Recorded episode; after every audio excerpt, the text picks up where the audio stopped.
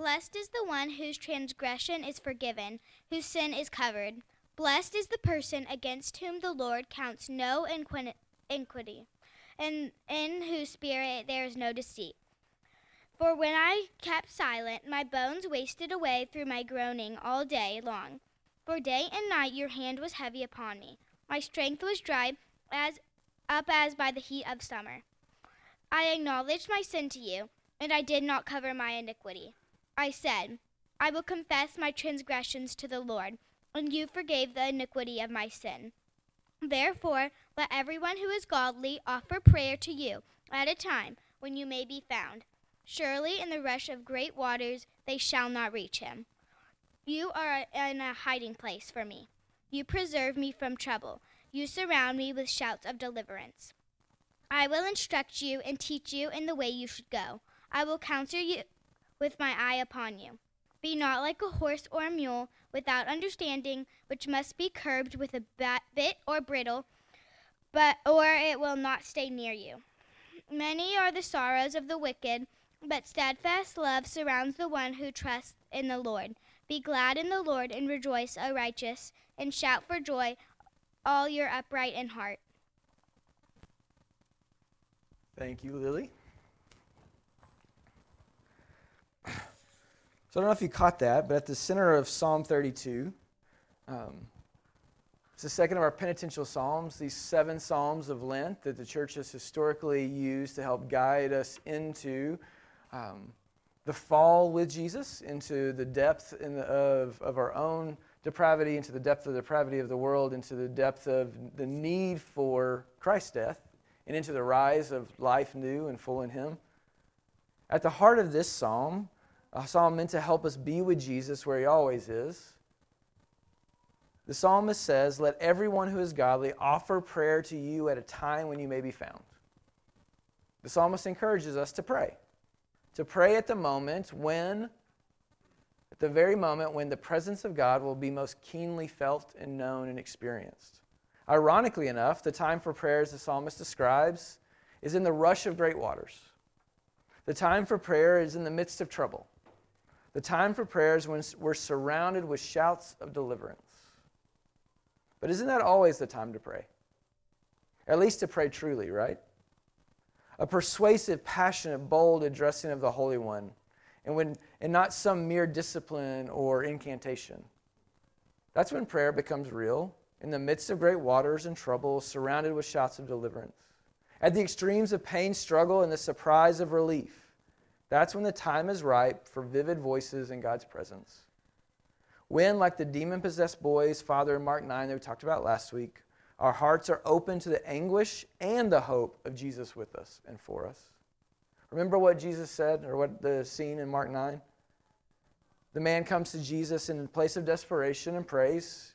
If you do nothing, have, if, you can do anything, have compassion on us and help us. But Jesus said to him, If I can do anything, all things are possible for the one who believes.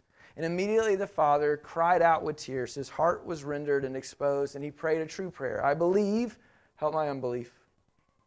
That's the time when we honestly address God from where we are, when our hearts are opened in the middle of faith. Certainly, we worship God, praising and praying from the places of equilibrium, from the places of security and, and, and, firm footing, when our hearts and lives are aligned with God's, as the psalmist encourages us to at the end. Remember what Lily said? Be glad in the Lord and rejoice. O righteous, and shout for joy, all you upright in heart. There is an expectation that at some level we praise the Lord, offer praises to God from places of stability and secureness when our lives, righteousness, when those who are walking rightly with God and others are in the same place that God is. However, if we're honest, the prayers that change us and others, the prayers in which we are actually changed, pour forth from the edges of life, from those times when we know in body and soul we are utterly dependent, those moments at the extremes of pain and surprise. As one author says, it is experiences of being overwhelmed nearly destroyed, and surprisingly given life that empowers us to pray. And that's what we discover about prayer when we come to the Psalms. When we come to the Psalms, as God's people have for thousands of years, not just to quote words that we know are God's words, but to actually learn to pray. When we come to the Psalms, to actually learn how to pray. The Psalms, remember, Walter Brueggemann says, are the voice of our common humanity, gathered over a long period of time, but a voice that continues to have amazing authenticity and contemporaneity. It speaks about life the way it really is, in those deeply human dimensions, in this anguished, joyous human pilgrimage.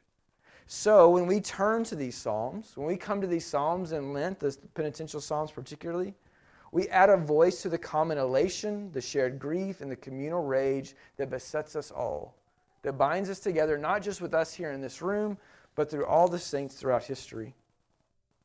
Praying the Psalms, then, better learning to pray through praying the Psalms, allows us to find ourselves in the Psalms we are praying. It identifies our own experience of secure footing of pain and surprise.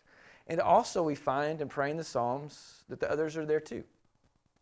In this way, praying the Psalms can cultivate prophetic, transformative empathy, truly aligning our heart with our fathers, not only for us, but also for others.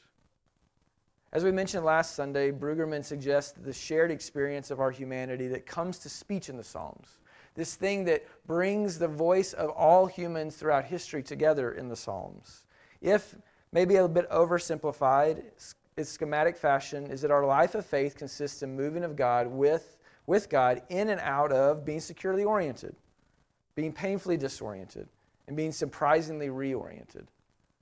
Brueggemann, remember, says that this flow of orientation, this flow of being securely grounded, moving into disorientation, often painfully, or at least experienced as a discomfort at its least, and then re uh, oftentimes in a surprising timing or way or means, actually gives us an honest way to describe how we relate to ourselves, how we actually engage with our own identity of who we are. That there are times in our lives where we feel really secure about who we are. And there are times in our lives where we feel like we're not sure who we are at all. And times in our life where we feel invigorated into becoming something more than we thought we were or we were before. And the same can be true about the way we describe how we relate to our significant others, those closest to us and to know us most intimately. Times when we feel like our relationships are secure and completely oriented around something bigger than ourselves. Times when they feel fractured and disoriented. And times, surprisingly, by God's grace, in which they feel re- regenerated and new again. It's a way to describe how we participate in our everyday roles and relationships and responsibilities within life, how we feel about our careers, our vocations, our jobs, where we find ourselves in community and friendships. It's a way to articulate life seasons, we could even say. We have seasons of life in which maybe no one particular thing seems off, but everything feels disoriented, or everything feels rejuvenated, or everything feels secure. It even helps us, to, in some sense, to identify moments of existential crisis to say, right now I feel like I don't know, but I want more. But, as Brueggemann argues, most of all, this simplistic scheme, this flow and tangle of A, B, C, orientation, disorientation, reorientation, may provide us a way to think about the Psalms in relation to our common human experience, in the way that we pray with and for one another. For each of God's children is in transit along this flow. Everyone here, everyone here today, and those not, all those who pray with us, these Psalms, and all those who do not pray, are experiencing life and life with God somewhere in this flow of A, B, and C. Right now, every one of us, if we're honest and took stock of our lives, can identify where we are in this flow. That we're either in a place of orientation securely, painfully and disoriented, or surprisingly reoriented. And that's true of all those around us. All those around us are entangled somewhere in A, B, and C orientation, disorientation, reorientation, security, pain, and surprise.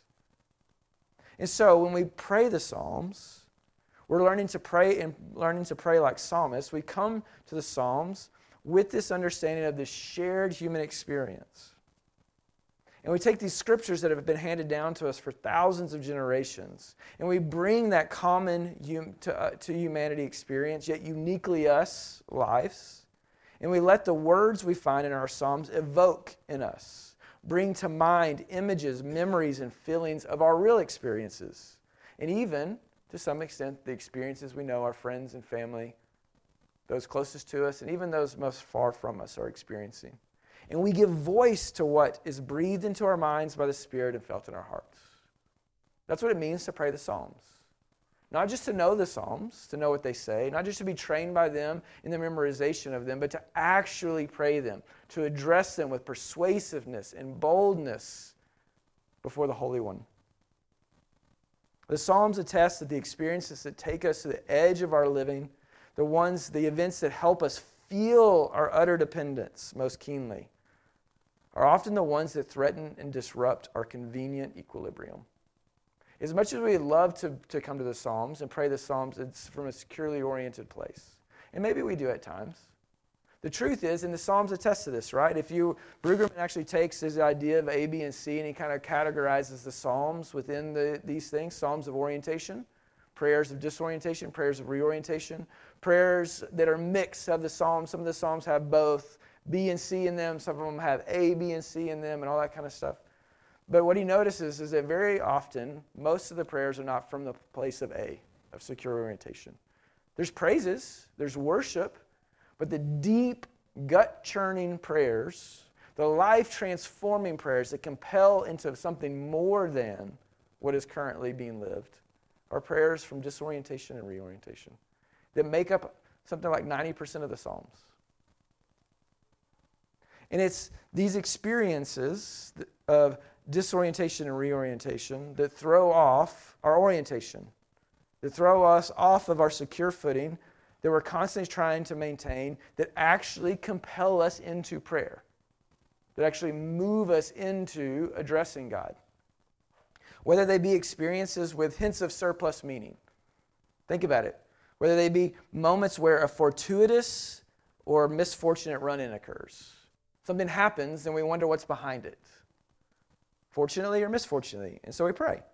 Or maybe a series of unanticipated blessings fall upon us. Or this whole cascade of unfortunate events. Or maybe an out of the blue offer comes to us. Or maybe an out of the blue argument happens. Those things, those events, experiences in our lives that happen that make us want to know why. What's going on? It takes us off of our equilibrium into, into either disorientation or surprise. Or maybe these experiences are the experiences that open our eyes to just the limits and preciousness of life the experience of death and dying, or even the sense of life's unquestionable surety. Those moments when we experience hate from those maybe we most love, or maybe those that we've never seen, or we experience sacrificial love from those closest to us, or maybe even a stranger, or maybe experiences of loss, or condemnation, or threat, or might maybe rescue, forgiveness, and safety.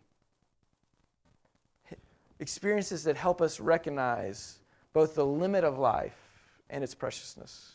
Or maybe we could think of these experiences, these disorientating moments, reorientating moments, as peaks and valleys. Physical, emotional, relational catastrophes that compel us to pray, or physical, emotional, relational joys that lead us into a vision for life, full and beyond. Such experiences, whether in the mundane or in the extraordinary, Expose us to life as it really is, bringing to our attention the discontinuities in our lives where most of us live, on which we use most of our energies, about which we are most preoccupied. The Psalms, therefore, invite us to pray in the light that indeed our common experience is not one of equilibrium, but a churning, disruptive experience of disorientation and reorientation. That really we go through life less on this secure place at least the way we think of it, and more in the middle of this churning of disorientation and reorientation, disorientation and reorientation, disorientation and reorientation.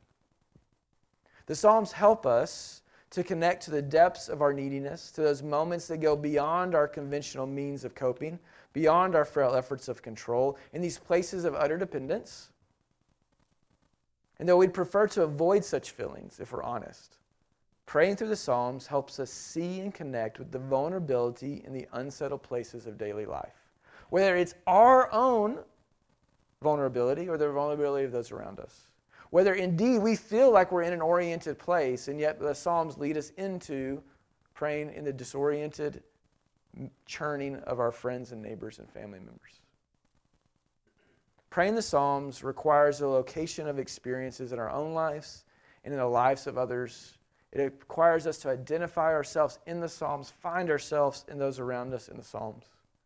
To pray and not merely repeat or study or memorize the Psalms, each of those things are, have value, certainly. I'm not saying don't, don't um, uh, repeat the Psalms out of, out of habit or discipline. Don't study the Psalms, don't memorize the Psalms. That's what I'm saying. But what we're trying to do in Lent is actually pray the Psalms and be taught to pray in the Psalms.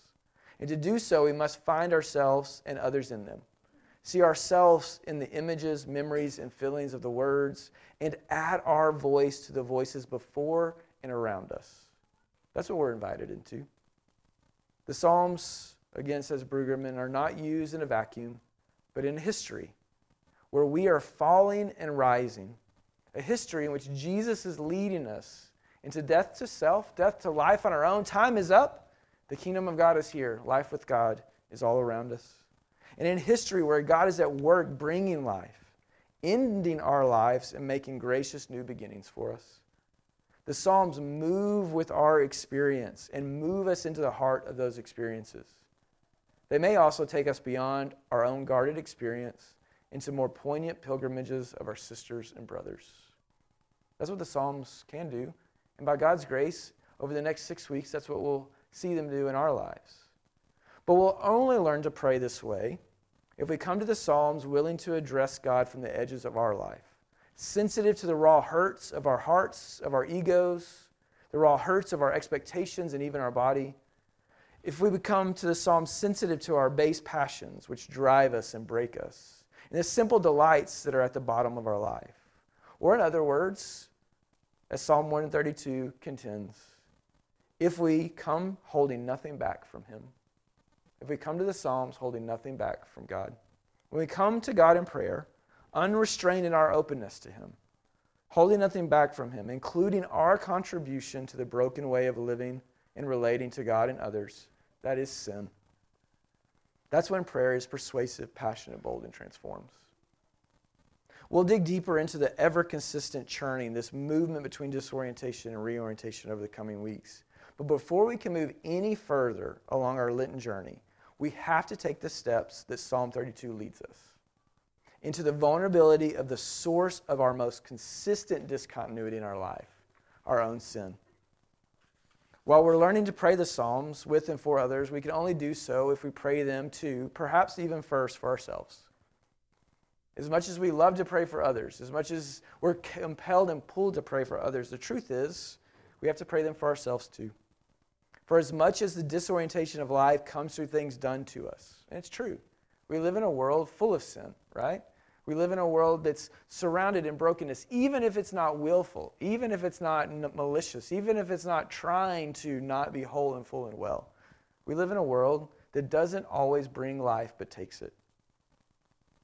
And the truth is, though most of our disorientation feels like it comes from the outside, as Deidre read earlier for us, we are contributors to this disorientation, even as we are being reoriented. Remember what John said? If we claim that we're free of sin, we're only fooling ourselves. A claim that is errant nonsense. On the other hand, if we admit our sins, make a clean breast of them, He won't let us down. He'll be true to Himself. God will do what He said He was going to do. And one of the things that He said He was going to do, remember what John said, is that we experience a shared life with one another because of the blood of Christ that covers us. If we want to be able to walk well, to be ones that the psalmist says at the end of Psalm 32, right? That are glad and rejoice because we're righteous, because we're in right relationship with God and others, whose hearts are aligned with Him then we have to be ones who are willing to expose ourselves completely to the Lord, to hold nothing back, including our own shortcomings. And Psalm 132 won't let us go to where we are going without going through that perhaps obvious, yet obviously difficult and avoided truth. That indeed we all do fall short of the aim of life with God and others, though such missing the mark in our relationship with God is about the surest way to keep from tripping over life completely by being honest about it is about the only way that we keep from stumbling through it. Listen, secure orientation is where we all want to be, right? Like no one's denying that. This isn't this isn't like some sort of like beat down of like, hey, we're we, you just live in disorientation, so just be in disorientation. No, the like secure. We all want to be in secure orientation, a place where we can, as the psalmist encourages those living well with God and others to do, to be glad in the Lord, rejoice, and shout for joy. But we can only be there when our hearts are upright, when they are, as we as I prayed for you earlier, cleansed by the Spirit. Or in the ABC language, reoriented, because we've honestly come before God, holding nothing back and praying precisely from the place of true prayer, from the rush of great waters, in the trouble of life, surrounded by deliverance. So, let's quickly look at Psalm 32 in a way that'll help us get to where we want to be through praying from where we truly are. Here's what I'm going to do for us I'm going to ask Kyler, because he's right here in front of me, to pass these things out. And we'll get to them, but this will help us go through Psalm 32. If you want, you can turn with your Bibles, with me in your Bibles to Psalm 32. We'll kind of follow the script a little bit, but then I'll, I'll direct you to your handout.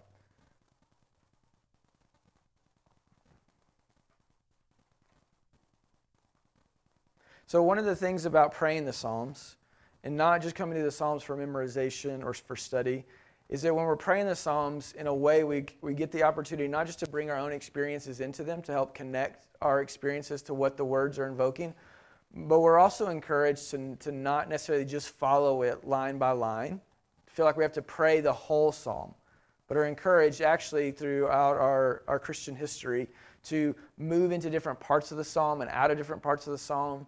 And so I just want to encourage you as we're praying through these things, if you're praying through the Psalms on a regular basis, that there's a little bit of freedom when you're coming into the Psalms to, to pray through them, to be led to a particular portion and to immerse yourself in that.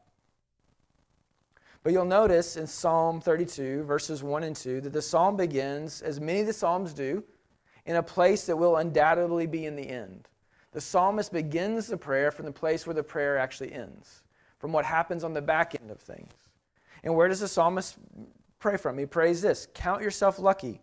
How happy you must be. You get a fresh start. This is the message translation, what's on your printout. Your slates are wiped clean. Count yourself lucky. God holds nothing against you, and you're holding nothing back from Him. Or if you want it in the ESV, blessed is the one whose transgression is forgiven, whose sin is covered.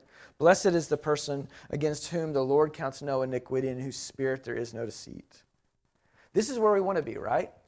in a place where our life lines up with God's life. That there's nothing hidden from God, nothing hidden from ourselves, that we're able to walk rightly and fully, to be lucky in a place of fresh start, of reorientation, of secure footing, because God holds nothing against us, and so we hold nothing back from Him. But we'll find that we only find ourselves there when we've gone through the middle places, the places in the middle. The disorientation of our sin and the reorientation of forgiveness. And it's the middle that I want us to enter into this afternoon. So here's where you get to pull out your printouts. And again, you can reference back. But remember as we read the words of the psalm that the words that we're reading are meant to evoke. They're meant to bring to mind an image, a memory, a feeling of a real experience that you've had in your life. So be open to that as we go. If there's words that are said, if the words that come out of the page like prick something in you, pay attention to that because that's what they're meant to do. They're meant to bring an image, a memory, a feeling of a real experience to mind. So, what happens in the middle? How do we get? How, what happens before we get to the, the to the end? Well, we walk through the reality of our own brokenness. Verse three: For when I kept silent, my bones wasted away through my groaning all day long. For day and night your hand was heavy upon me. My strength dried up as by the heat of the summer. Listen, the feeling of disorientation comes from silence before God. When I kept silent, when I didn't come to you. Not non prayer. I don't think that's what the psalmist is saying here. It's not that I didn't pray, but a lack of vulnerability before God and with others is a source of feeling unsure. The lack of vulnerability before God is a source of being insecure, of being feeling out of control. Not opening to God about your own sin makes it feel like God is against you and that life is draining. Can you remember a time when life felt that way? Does life feel that way right now? Does it feel like God is against you? A heavy hand upon you that you can't get out of underneath Him? Does it feel like your energy is vexed, like dried up by the 120 degree days of the Texas summer, right? I mean, that's what the psalmist is saying. And why do you feel that way? Because you're quiet before the Lord, because you weren't open before Him. But here's the thing if we're attentive, that is, if we're not distracted, we'll hear God even in the midst of our disorientation. So skip ahead a couple verses to verse 9. Verse 9 is God speaking. At least the, the acclamation of God's voice, the proclamation of God's voice in the midst of this prayer. And what does the psalmist say that God is saying? It says, Be not like a horse or a mule. you don't, don't be like a stubborn animal. Um, in kind words. Don't be like a stubborn animal without understanding, which must be curbed with a bit and bridle, which must be, which must be subdued and pulled along in order just to stay near you. It has to be drugged through life. Listen, even in a place of disorientation, we can hear God saying, sometimes shouting, sometimes whispering, stop being stubborn. Stop being drug along through your life by the things of life. All that so you can be near me. Stop being, being one who I keep having to drag you into places just to be close to me. Can you remember a time when you felt the Spirit saying something similar? Maybe it was something like what God said to, to Cain um, before, before he murdered his brother. Sin is crouching at your door. It's right there. It wants to consume you. Don't do this. Don't act a fool. Don't be stubborn. Don't follow your own way. Just turn around. Go a different direction. Even in the midst of our disorientation, we can still hear the Lord's voice, which is pretty incredible. If we're not distracted, if we're willing to listen. But disorientation is not the only place of prayer. So too is reorientation. When the surprise of forgiveness and grace delivers us from all that we feel, in those moments we pray, don't we? So jump back to verse 5. If a disoriented experience comes from lack of exposure to God, where does a reorienting experience come from? Verse 5 I acknowledge my sin to you, I acknowledge it to you. I just say that I'm a sinner and I'm broken before you, that I fail, that I do not live up to the standard, that I, I hurt others, that I don't live rightly with you, that I cause harm in my most intimate relationships, that I cause harm in the way that I, that I live my life, that there's something in me that it misses the mark of what you have in flourishing for towards myself or towards those around me. I simply acknowledge that truth. And I don't cover it up. I don't try to hide my iniquity. I don't try to hide under pride or shame or fear. All things that are normal, right? All the reasons why we don't come before the Lord, all the things that would keep us from being exposed because we don't think we're sinners or we think it's always somebody else's fault, right?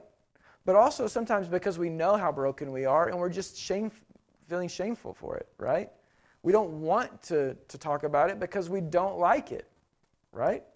Or maybe we're fearful because we're, we, we, we think that uh, in the exposure, if people knew who we really were and how we really are, they would reject us. And maybe even God would too.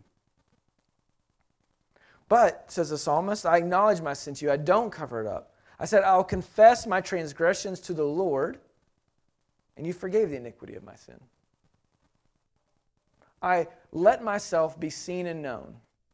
And what did I experience? Forgiveness. Reorientation begins in vulnerability to our neediness. Your need for God to cover, not for you to cover up, but for God to cover, forgive, and overcome your intentional and unintentional shortcomings, your sins of commission and sins of omission, and the surprising grace that He actually does.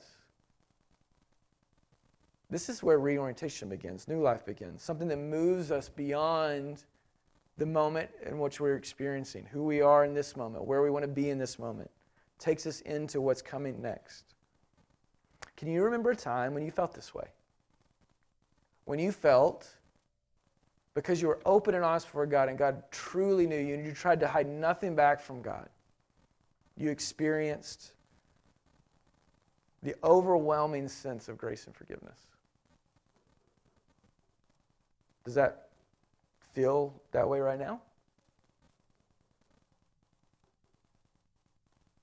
Again, if we're attentive, not distracted, we'll hear God in our reorientation, calling us into something different than before. So, again, jump ahead to verse 8. What the psalmist says we hear in the midst of our reorientation. We hear God saying, I'll instruct you and teach you in the way you should go. Not pull you along by bit and bridle, not drag you through life, but instructs you, teach you, show you the way to go. I'll counsel you with my eye upon you.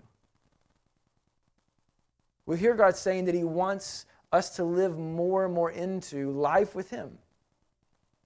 That God is inviting us to hear His voice and to hear it clearly. That He wants to guide us, walk with us wherever we find our lives at that moment. Can you remember a time when you felt the Spirit saying something similar?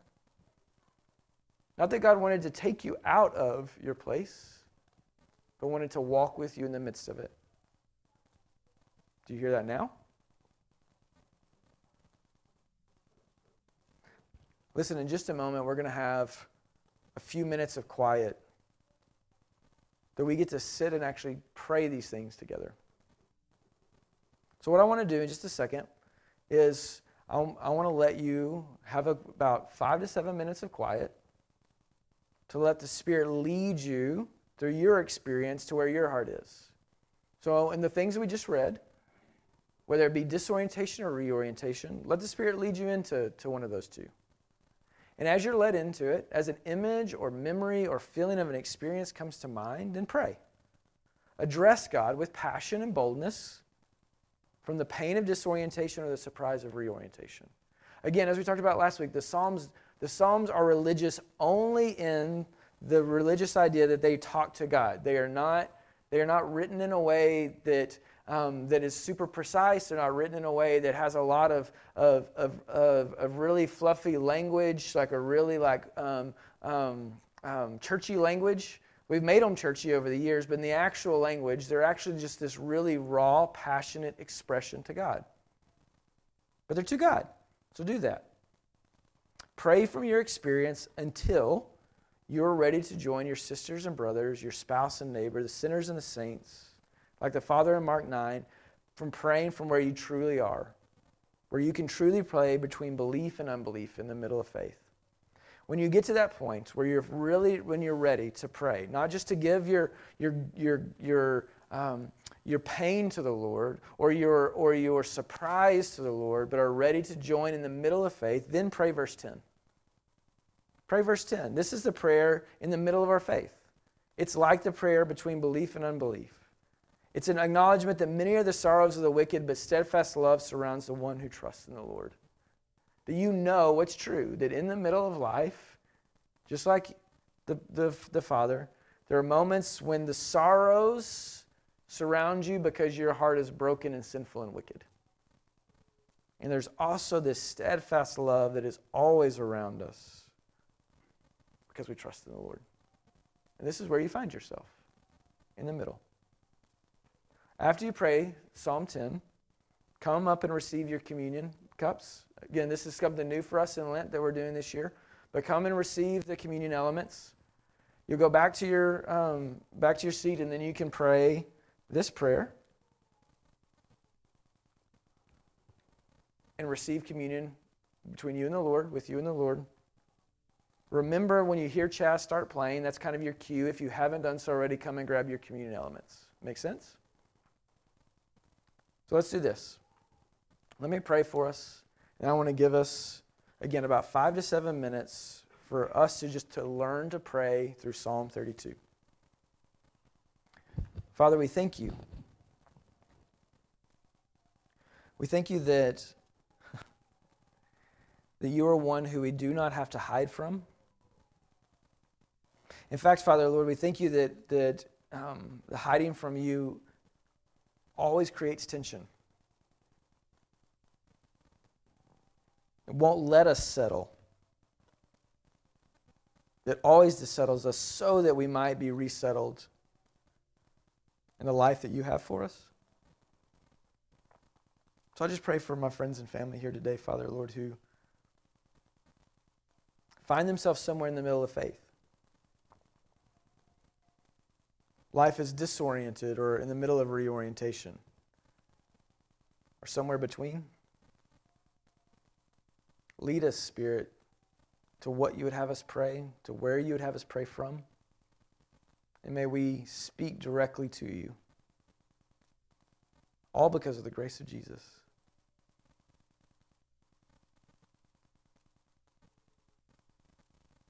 I thank you that his life draws us to life in you.